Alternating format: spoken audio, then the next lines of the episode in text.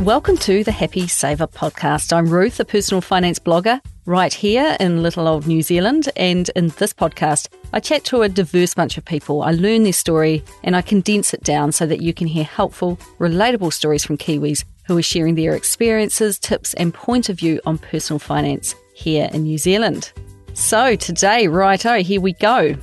I'm about to show my age here, but I've known Bella, who is now 26, since she was born. Now, over the years, our lives have not always intersected, but over the last couple of years, they have. And it's been a huge honour to get to know the strong, super mindful, independent woman that she has become. Now, Bella is not her real name, but I thought it suited her. She was born in Dunedin, has a brother and a sister, and grew up there. And in 2020, she finally finished up her university study and headed off to Wellington to begin to work in her chosen field as a midwife. It was at the end of her studies that we connected properly again when she called in to visit Johnny and I, and we had the chance to chat about where she had been and where she was headed. Seven years of study had earned her two degrees a Bachelor of Arts and a Bachelor of Midwifery, as well as $85,271.15 in student debt.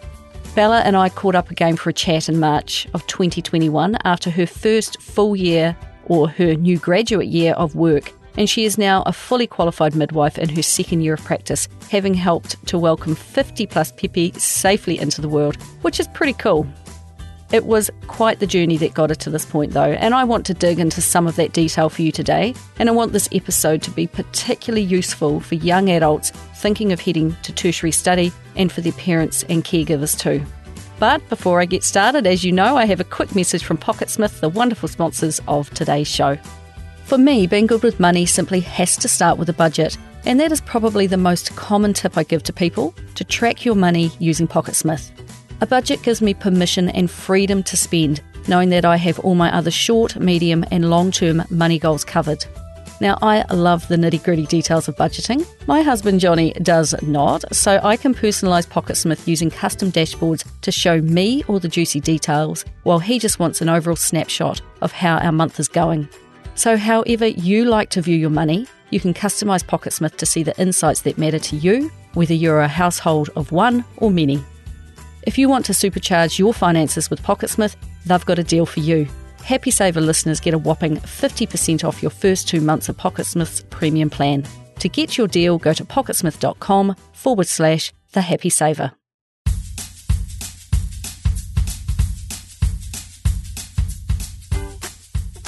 I wanted to start out by finding out a bit about what she learned about money in her youth from both her family and friends, as they are a massive influence on us all and have a lot of impact on how we each handle money.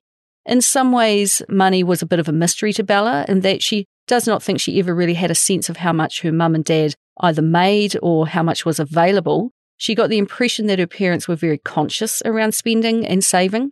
And looking back, she does not think they were ever poor, but sometimes that was the impression. In terms of learning the value of money, she thinks she got quite a good foundation because her parents, probably her mum in particular, had a really strong emphasis on not wasting things or being frivolous. For example, going out to a restaurant was always a real treat, save for birthdays. And when they went on a long road trip to visit whānau, her mum would always pack a family lunch. So those kinds of things were quite foundational for Bella because that is how she lives her life now. Eating and going out is still a luxury best served for a special occasion, and she wants to make conscious choices about what she does with her own money. Growing up, she does remember that her mum did talk to her about saving, which was good, but Bella does also think that the way you are with money, in a lot of ways, is tied up in your personality, which is already formed in the womb, she thinks.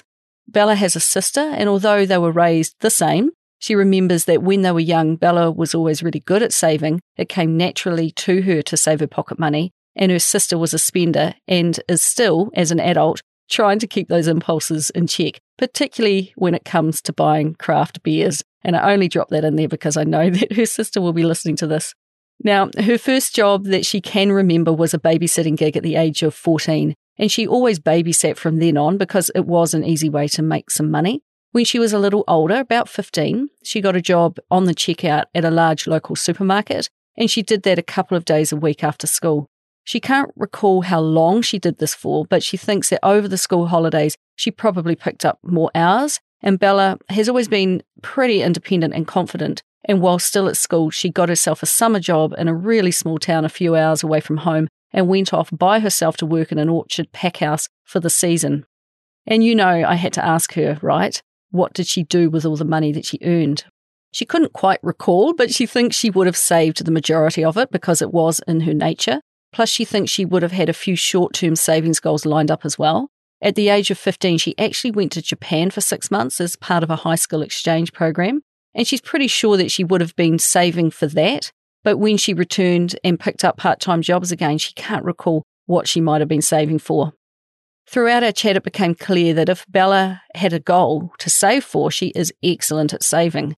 If there is no goal or it's more vague, she tends not to save. And I think that's something for me to pick up on and use for my own daughter to give her specific things to aim for because saving for the sake of saving, although it works for someone like myself, does not work for everyone.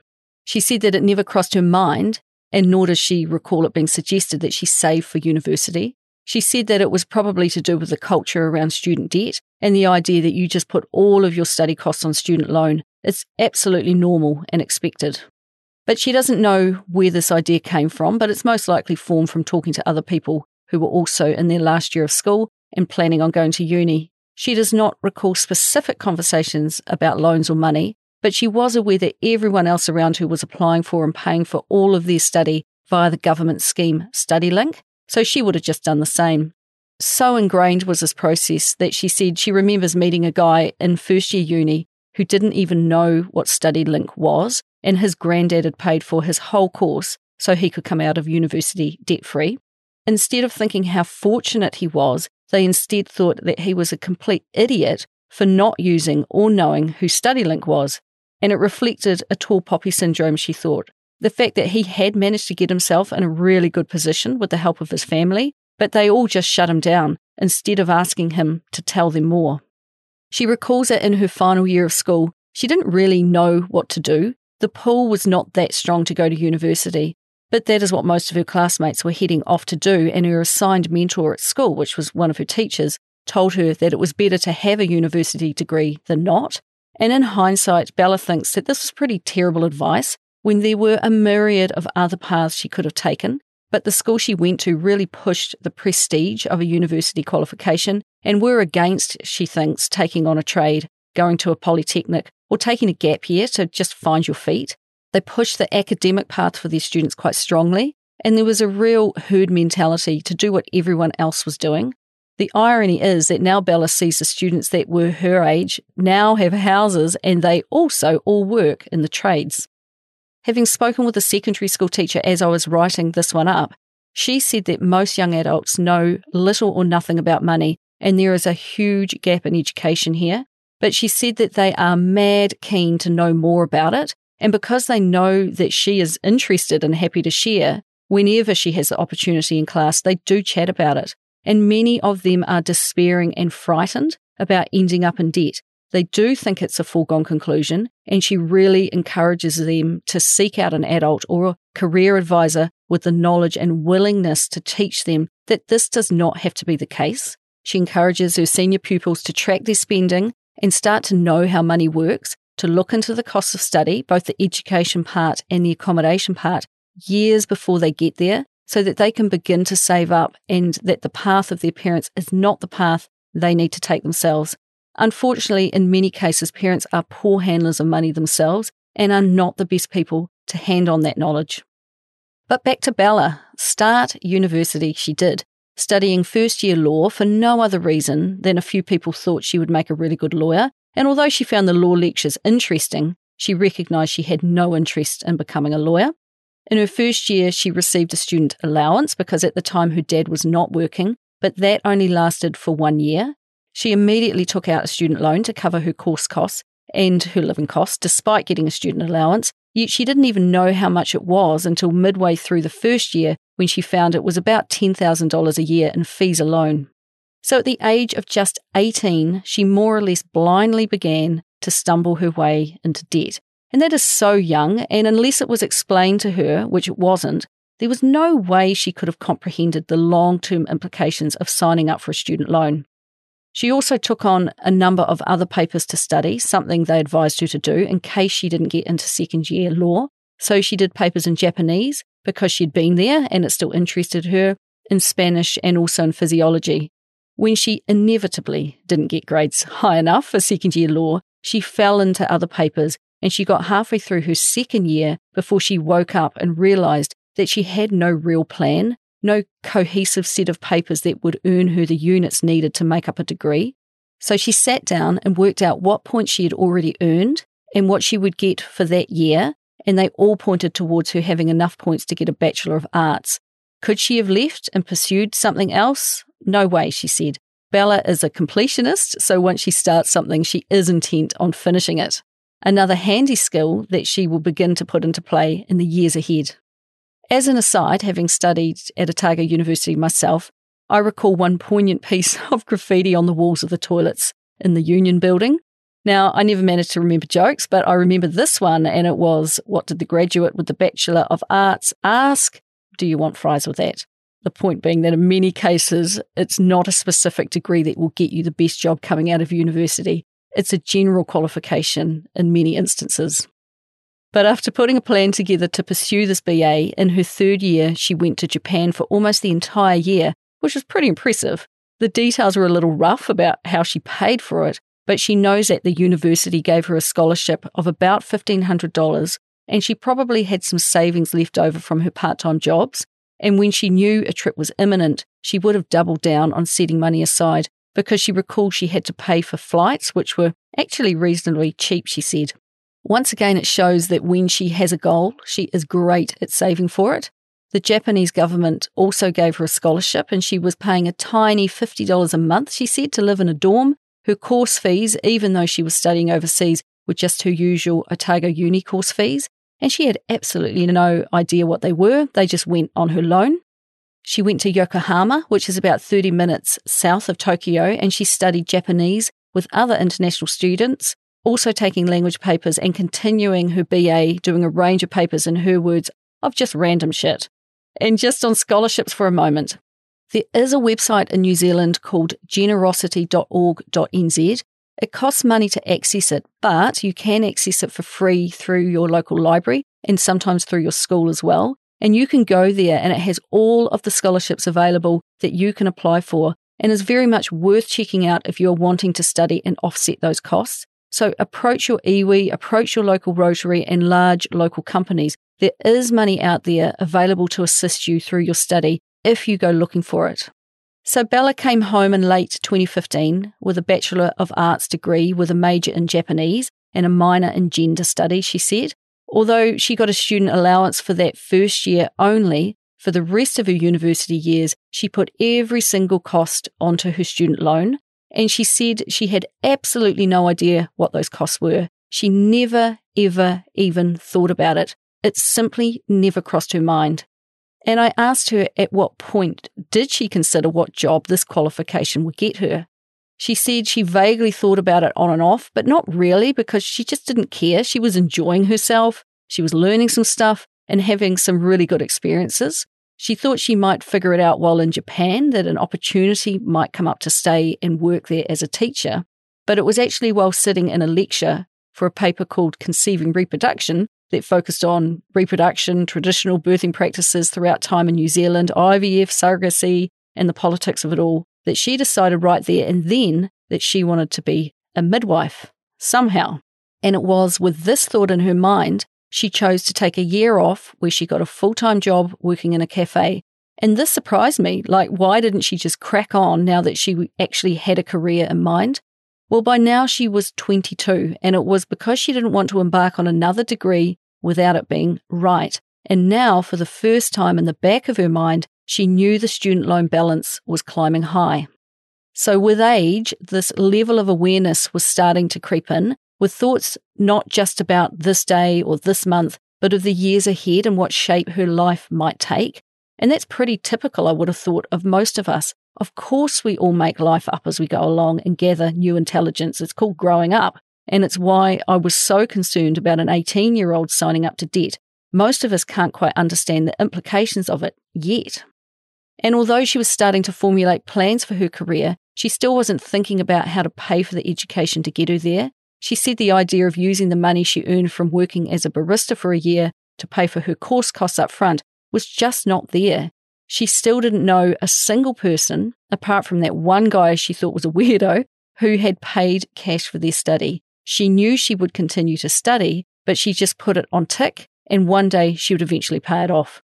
It didn't mean she spent the money she was earning, though. She did save up what she could, and this money was used over the following years to top up her bank account when needed, when she ran out of her borrowed money. Now, all this time, she would receive a statement about her student loan. She'd glance at the total outstanding balance of her debt and shove it away, putting it to the back of her mind. She was aware that it was a lot of money and was becoming aware that she could not just do another degree if she was not sure she could complete it. So she was finally starting to have the level of awareness that you need to really make strong future plans. And it's just a shame that she didn't have this in her first year or that back when she sat with that mentor at school, they didn't spend a whole lot longer working through options and the flow on effect of each. Now there was a level of frustration creeping in for Bella and forming in her mind after she'd done her BA was the thought, what the heck am I doing with this and where will it take me? To become a teacher, maybe keep studying more and get a PhD? What? What am I doing? But with midwifery, she knew there was a 100% chance of getting a job, and that is a concrete goal to aim for right there. And Bella likes a good goal. So basically, off she went to university again and put everything she could on her loan again. She worked a little through her study, always doing babysitting and random cash jobs. During her second degree, she did pick up steady part time work as a carer during the term, which became full time in the holidays. And she did some orderly work at the hospital and also, and we all need to have a completely random job on our CV, she did some medical acting for the medical school. Goodness knows what that involves. But as her second degree progressed, it got harder and harder to do part time work due to her course commitments. Basically, though, she was living on the smell of an oily rag, but borrowing the majority of the money she needed to do it. Fortunately, she always had really cheap rent. Dunedin was known for that, but I know that now this cost for students is also climbing. So finally, eight years after she started, with one of those years being a gap year, she finished her study with two degrees a Bachelor of Arts and a Bachelor of Midwifery. In that final year, she had grown to hate being a student, it had, after all, taken up almost a third of her short life. And once she finished all her study, she stopped being able to throw away the statement of her debt when it arrived. She finally had to face facts that this was her debt because up until that point, she'd never thought about it as hers. It was just what you did. It was a rite of passage for being a student, and apparently everyone had one. And she began to understand that she actually had to do something about it. A sobering moment, I'm sure. Finally, she was heading into the workforce, into guaranteed work. Finally, she was entering reality, and finally, she knew there was no other choice. She had to work. She'd be heading into self employment as a midwife, paying her own taxes, learning how to do her own accounts, and of course, paying back her student loans. When she was working full time as a barista, she saw that 12% of her wages was being automatically swept away from her pay onto her student loans. So she was used to that process and it had chipped away a tiny amount of her debt, a total of 3,400 in fact. But at the end of her study, and as she was about to embark on a new career, she knew it was time to see what she actually owed. She thought it was going to be about $50,000, so you could imagine her shock when she saw that the total amount she had borrowed from the New Zealand taxpayer by way of an interest free student loan was $85,271.15. She genuinely didn't realize it was up in the 80s and it was a big, big shock. And she thought to herself, this is going to take freaking ages to pay off. $85,000 is so much money, and she just could not comprehend it. She didn't want to still have a student loan when she was old, but that was what she thought would happen.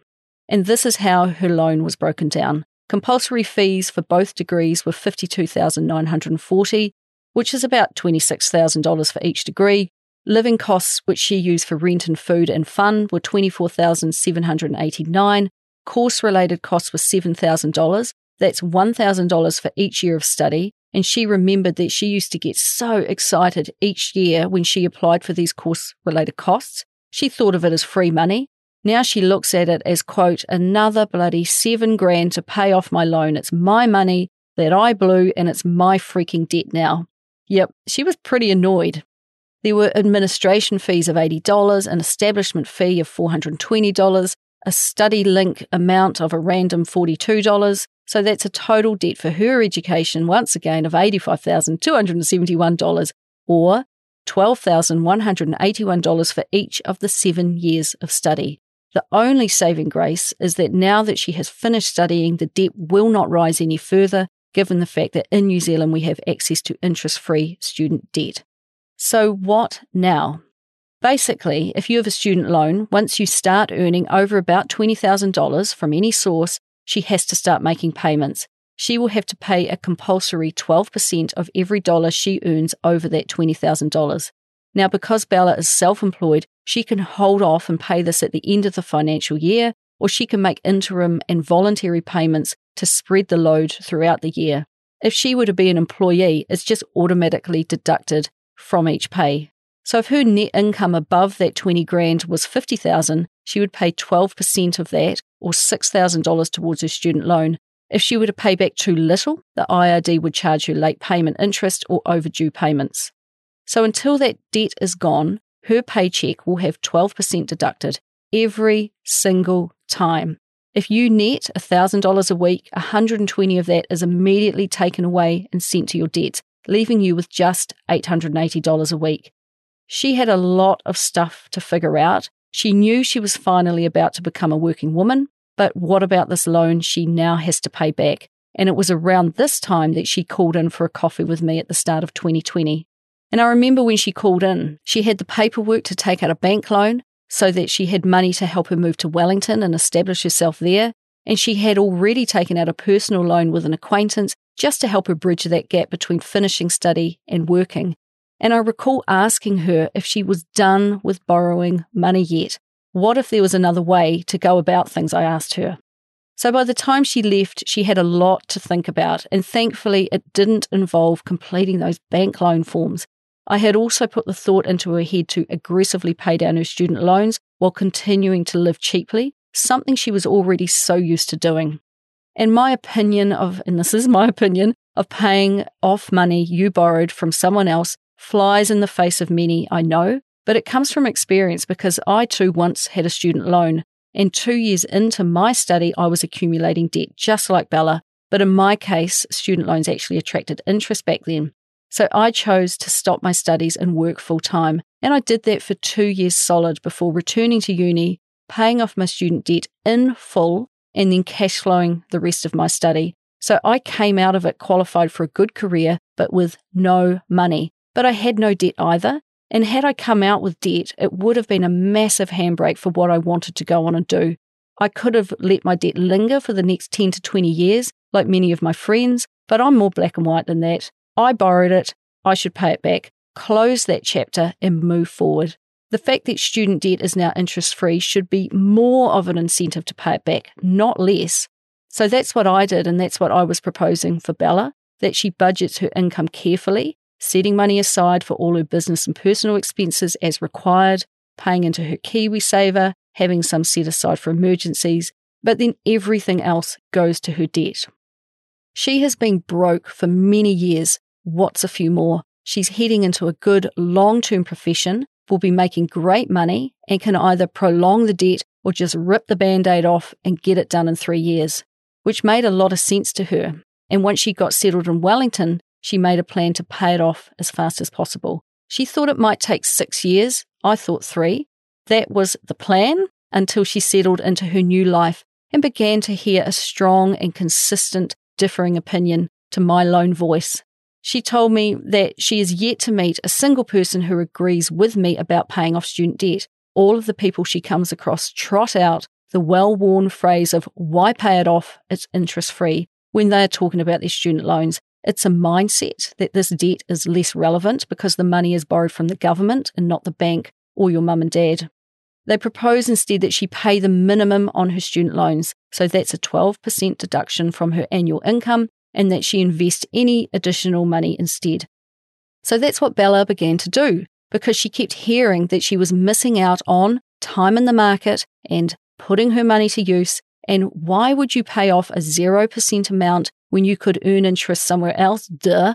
The loans can just stagnate off to the side. They're interest free. They matter less. Once again, it's that herd mentality guiding her. She is a strong minded, gutsy woman, but the opinions of the masses are a pretty powerful force. And it was my thinking that it was a herd mentality that walked her blindly into debt in the first place. So it's even more unlikely to help her get out of it. The pay off low interest versus invest conversation in my mind makes the assumption that people have a strong financial educational base that they are working from. Because when you look at the math, yes, it does make sense. If you owe $100 with no interest owing and no time frame to actually pay it off, well, you could invest that $100 and earn, air quotes, potential return in an index fund of something like 7 to 10%. But many of us here in New Zealand, particularly young people, are not actually working from a strong financial base, and we actually don't have the skills to make long term investment plans that will capitalize on investing for gains. If that assumption was true, then these people probably would have been investing from a young age anyway and be paying cash for the education by using the 4% rule. And if I've just confused you there, well, that's my point. Many of us, through no fault of our own, just don't have the education. So, therefore, I don't think they should muck around with their debt and in my mind, they have two choices. They can rapidly bring themselves up to speed with investing or pay off their 0% debt because every $100 you pay off is a $100 increase in your net worth, guaranteed. Now, I get a bit feisty about this because this is where people go off the track and think that the way to invest is to buy single stocks in Tesla and Bitcoin, or I don't know, what about GameStop? They run the massive risk of keeping all their student debt investing their income and mucking that up as well. But moving on, back to Bella. when we chatted in March 2021, she had just completed a full year of work and had earned a gross salary of $99,000, a fantastic income for sure. She had set up some excellent systems, and out of that, she set aside money to run her own business, money for taxes, money for her compulsory student loan payment, money for her KiwiSaver, and of course, money to live. She has set up a bank account with an emergency fund of $5,000. She has a holiday fund set up and a car account to handle any repairs, plus an account for rent. And one of the best things she is working on is to set up what she is calling a backup income fund. And this is where she wants to put money aside to help her through the quieter times at work or when she decides to take leave. It's a way for the income to keep rolling in consistently. And this is a wonderful idea. And because she is in a stressful career, Knowing that when you need to take a break, you can take it and you don't have to worry about income is a huge boost to your mental health. It lets you take a holiday and spend it relaxing and not worrying about lost income. So she had done a really excellent job in setting up a variety of bank accounts and sinking funds to do this, setting money aside to handle lots of different things. Very importantly, she also set up a voluntary contribution of $50 each week into her KiwiSaver. As a self employed person, you have to make sure you set this up because it's not automatic like it would be if you had an employer. She joined Sharesies and has also been investing $50 a week into Sharesies with a current balance of $1,174 with a return of 8% so far, which is a nice return. She said that she was feeling a real psychological barrier about putting any money onto her student loan, particularly in light of people telling her that she was foolish to do so, she instead wants to build it up into an investment on the side using Sharesies or a similar platform. And when it hits the full loan amount, she will sell down her investments and pay off her debt. And based on her current investment rate, she only has another $80,000 to invest to make that a reality. So that's the theory, at least. And I'll say this again she is getting a lot of pressure to invest instead of paying off debt, which is what her gut instinct is telling her to do. She did start out with good intentions at the start of 2020 and set up just a tiny $20 weekly payment to her student loans, but she said that it felt like a drop in a very large ocean and that she was just pouring away her 20 bucks, so she stopped. So because of this, she was making no payments to her student debt, no payments that would offset the student loan bill that will be heading her way at the end of the financial year because she was self-employed. She was, however, aggressively putting money aside into a bank account called Tax, because she was unsure, being a first year worker, exactly how much tax she would be required to pay. She didn't want to get caught short.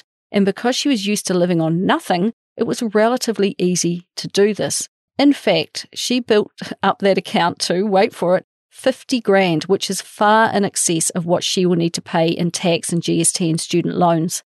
Now, Bella is a saver for sure. When you come out of university having spent years scraping to get by and you suddenly start to earn good money, that cheap living habit you have spent many years growing is bound to hang around for a bit. So it was relatively easy for her to save this amount. And I asked her what it feels like to suddenly have an income and money. She said it feels really good, which I think is probably an understatement. When she was studying to be a midwife, it was a lot of hard work, none of which you get paid for. She said it's like an apprenticeship.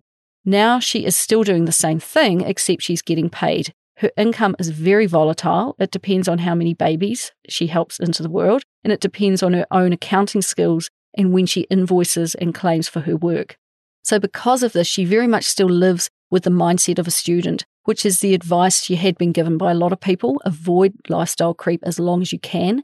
And it makes her feel safe to do this, with the end result being that she puts a lot of money aside.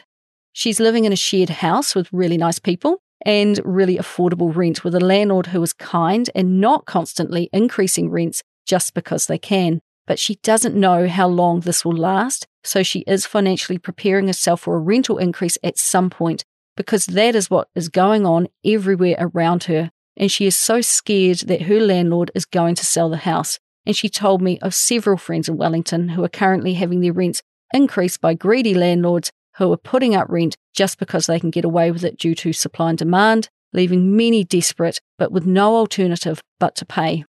Now, I have to tell you that I had no right to be, it's not my life, but I care about this woman because I've known her a long time and I want to see her succeed.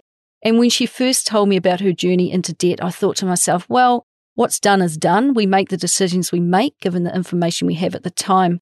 But I thought when it comes to getting her out of debt, and on a path to a wealthy future, I can help with that. I want to help with that.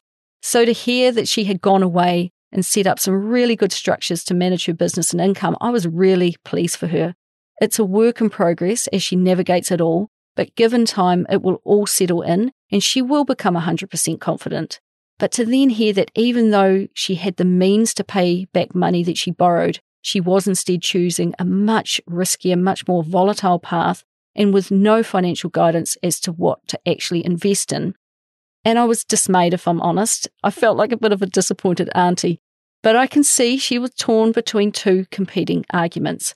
But here's the thing for every dollar you pay off your interest free debt, it's a dollar gone. You have just increased your net worth by a dollar. You have removed one dollar of risk from your life. But for every dollar you invest, while you still have a mountain of debt, it's an unknown you hope you might turn that $1 into 10, but you just don't know because remember, past performance does not predict future returns. Plus, this herd mentality does not account for life either. And I said to Bella that, like it or not, we kind of follow the same route, a pattern with many elements that are the same as other people. We leave school, we study for something, we work, we buy a home, we meet a partner, we have children, we have a setback at some point along the way, and hopefully we reach retirement. So, what makes her think, as unique as she is, that things will be different for her? She is 26 today, and what happens if she joins her life with someone who also has student debt? If they buy a home and take on more debt? If she decides to have a child? Will she be able to stop work with debts hanging over her? Debt might not hold her back right now, but in the future it well might. Also, even if people who take this investing stance do manage to invest and build up their investment amount to match their debt, which will give them a net worth of zero, by the way, will they actually do what they originally said they would? Will they sell their investments and pay off their debt? I'd put $100 on the fact that no, they would not. I'm just such a firm advocate of finishing what you started. And from what I know of Bella, so is she. She stumbled into debt at the age of 18. So it was not like it was this master plan with a 20 year paydown strategy at the end. So surely it's time to take control and take ownership now. Every dollar you pay off your debt is $1 increase in your net worth, and it's worth thinking about. So, coming back to that advice she keeps getting about not paying off your student loan debt because it's interest free, free money, free debt, it got her thinking.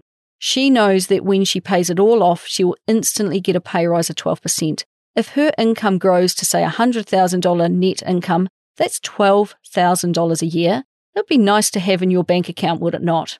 Now you could really start to grow wealth and invest. She knows that if you go overseas for more than six months, then it's not interest free anymore. And a lot of people think this will never apply to them, but it often will. And although no one can go anywhere at the moment due to COVID, that won't always be the case. The borders will reopen and we will be itching to explore. We're Kiwis, it's in our DNA to travel. And it got me thinking too. For some reason, people separate themselves from their student loan debt because it's from the government. But really, when you boil it down, it's still just debt, money that you owe someone else for a product, or in this case, a service that you've already received and are already receiving the benefit of having. We all hate paying interest. Well, here is an opportunity to pay on your debt and not pay interest. Surely that's a win. So perhaps just pay it off. So we left it at that and we moved on to other things for our chat. And I went on to ask her what she thinks the key to becoming a millionaire is and is this even her goal? Well, her goal is not to become a millionaire as such. She's not interested in the aspect of wealth, but she is more interested in the concept of financial freedom. And if one day that involves having more than a million dollars, then so be it. She does not want a mortgage or a house at any point in the near future, and she currently loves living in Wellington. Bella feels that her generation is getting pushed out of the Wellington housing market, but she loves living there, and it really annoys her when people give the advice to others well, if you want to buy a house, just move somewhere more affordable. And I know that I'm guilty of saying that myself. But that would mean, she believes, that the city would lose many of the key people who make it what it is, and the argument that you can or should leave if you can't afford the city just makes no sense. If only the wealthy people get to stay, she said. And she has a good point. Who is going to deliver the babies if the midwife can't afford to live there? So, next I asked her what she would do if given $10,000 right now. She would put it all on her student loan, all of it, which was interesting given her previous conversation about investing instead of paying down debt. Why, I asked, would she not just invest in line with her theory above? She said it's because it's such a big chunk and a satisfying amount, and she would see her student loan balance drop significantly in one go on her chart. Because, yes, she has a chart on her wall marking her loan balance in $1,000 increments. Currently, it's sitting at $81,000, taking into account the little amounts that she has paid off recently and while working at uni, and the $1,130 lump sum she recently made to bring it to a round figure of 81 grand. She, like many I've spoken to, likes to work with round numbers which is interesting, don't you think? So she is getting satisfaction when she sees progress. $20 a week is not progress. $10,000 is progress, and it's quite motivating. And then finally, to round out the chat, I asked her what advice she would give to the secondary school student and their parents who are listening to this. She said, If you can, try to look ahead. If you are thinking about doing something like a degree or a course, try to look ahead and look at the path that will take you on and what you can actually do with that qualification. You do have to line it up with what you're passionate about. She would not do midwifery just for the money, for example. You can't just be driven by the money. You have to do something you can see yourself using and enjoying. Don't listen to what the majority of people around you say about student loans. That money is your debt. It's not going to go away and it's not free money. It will come out of your paycheck one way or another, whether it takes you months, years, or decades. And she said, try to actually break down the financial stuff before you go. Break down course fees and what does StudyLink give for living costs, and do you even need to borrow them? Can you stay living at home and not take the loan and get a part time job? Don't just take it because it's there. Because university debt is not insignificant. And I can see that it has really clouded her plans. She's not come out of study ready to face the world. It's really hard being a young person today. And if she gave the above advice to her younger self, she does not even know if she would have taken it. When you are young, you can't see yourself in the future. But what she did with money as a young person is now affecting her as an older person. She has really shot herself in the foot, she said. But the situation she finds herself in today would have been so hard to comprehend at 18, which is why I think teenagers need to have a trusted adult that they can talk to about all of this in a way that they can relate to. We got so deep in the woods in our chat because of that family connection that I didn't get to a heap of my questions, but I did hang up the phone thinking that I really needed to know the next chapter of Bella's story, and I was intent on staying in touch. And well, the next chapter was actually written the very next day, as it turned out, because coincidentally, her accountant got in touch with a breakdown of her income and the tax she was needing to pay. Plus, they have identified her as being eligible for an early payment discount for her income tax, saving her about $1,500. Her tax owed was about $23,500. Her student loan bill was about $9,500. Because she's such a good saver, Bella had been preparing for this and had set aside more than $55,000 by this time into her bank account. For all the people in the fire community, that's a savings rate of about 55 freaking percent of her gross pay, which is a phenomenal effort.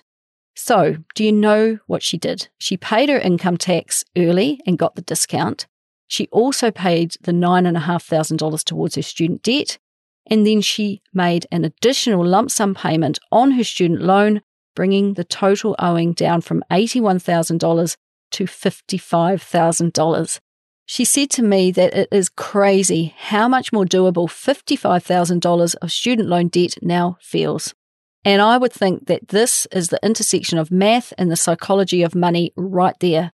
When we spoke, she was fizzing and she was delighted with the empowered feeling being in control of her money gave her. After all the pros and cons and ins and outs for Bella, this was the right decision for her. Would she have felt the same if that money was instead pushed off into an investment that she didn't quite understand? I don't think so. When it comes to debt, people forget about the emotion of it. They think only of the math, and many are not that good when it comes to math and investing yet. But the satisfaction, which is purely emotional, of seeing her balance slashed by a whopping $26,000 in the click of a button is far, far more motivating than trying to build wealth on one side or you have debt on the other. She was delighted with the progress she had made, and I was absolutely delighted for her. So, righto, before I wrap up, I have another quick message from today's sponsor. Thanks again to PocketSmith for sponsoring The Happy Saver and helping me keep my own personal finances on track. If you want to supercharge your finances with PocketSmith, have we got a deal for you? Happy Saver listeners get a whopping 50% off your first two months of PocketSmith's premium plan. To get your deal, go to pocketsmith.com forward slash the happy saver. That's pocketsmith.com forward slash the happy saver. Now, I love education. I love the fact that we all have access to it here in New Zealand, and I have no issue with people studying a myriad of weird and wonderful things because that's what makes society interesting, in my opinion. I also think it is a great idea that our first year of university is free of fees so that you can dip your toe in the water and see if it's right for you without taking on debt. But to normalize debt and tell kids not to worry about it is wrong, in my opinion, because as Bella has found out, it's only a matter of time before it comes back to bite you. For the parents listening to this, please don't let this be your child at the age of 26 trying to work out how to fix a problem that they could have avoided if they had just gone into it with more information. We have to talk to our children from a very young age, from the day they begin to earn money, about what they might want or need to do with it. And in my mind, it's not good enough to send them off into the world and let them work it out for themselves because the financial hangover is long lasting from a decision made at the age of 18. Our kids shouldn't have to wait until the age of 30, 40, or 50 to finally pay for an education they received. On my blog, The Happy Saver, I talk a lot about how I teach my own daughter, who's now 13, about money because I'm preparing her now for possible tertiary education, if that's what she chooses to do, buying a home one day, and also I'm teaching her about retirement. So please, if you are wondering how to start a conversation, go there and check it out. And finally, I remember seeing Bella once when she was just a little wee girl, probably about four, dressed in a brightly coloured skirt and top and wearing gumboots. And she had this fire and determination about her. And she was very much a girl who knew her own mind. And I saw that again just recently when she made her own decision about what she wanted her own financial future to look like, not what someone else, either me or anyone else, was trying to tell her it could look like. She is an immensely rational person and she heard all of the arguments and she weighed them all up. And at the end of the day, decided that the best route for her is to pay, in her words, the stupid freaking student loan off and get it out of her life. And I think that now she has made such a massive dent, it's going to fire her up even more. And Bella, I'll set you a challenge and I'll put it out there. I'll put $50 on it that you'll be student debt free by December 31st, 2023. And finally, thanks, Bella, for taking the time to share the realities of what tertiary education looks like in New Zealand today, because your journey is not unique. Thousands are about to go through it, are in it, or are suffering the debt hangover from it. Both Bella and I want to challenge parents, caregivers, and future students to look carefully at what you can do both now and in the future to reduce the financial burden of student debt. Whew, so that was a big one, but that's all from me this week, and I'll be back next Wednesday with another money journey of another Kiwi.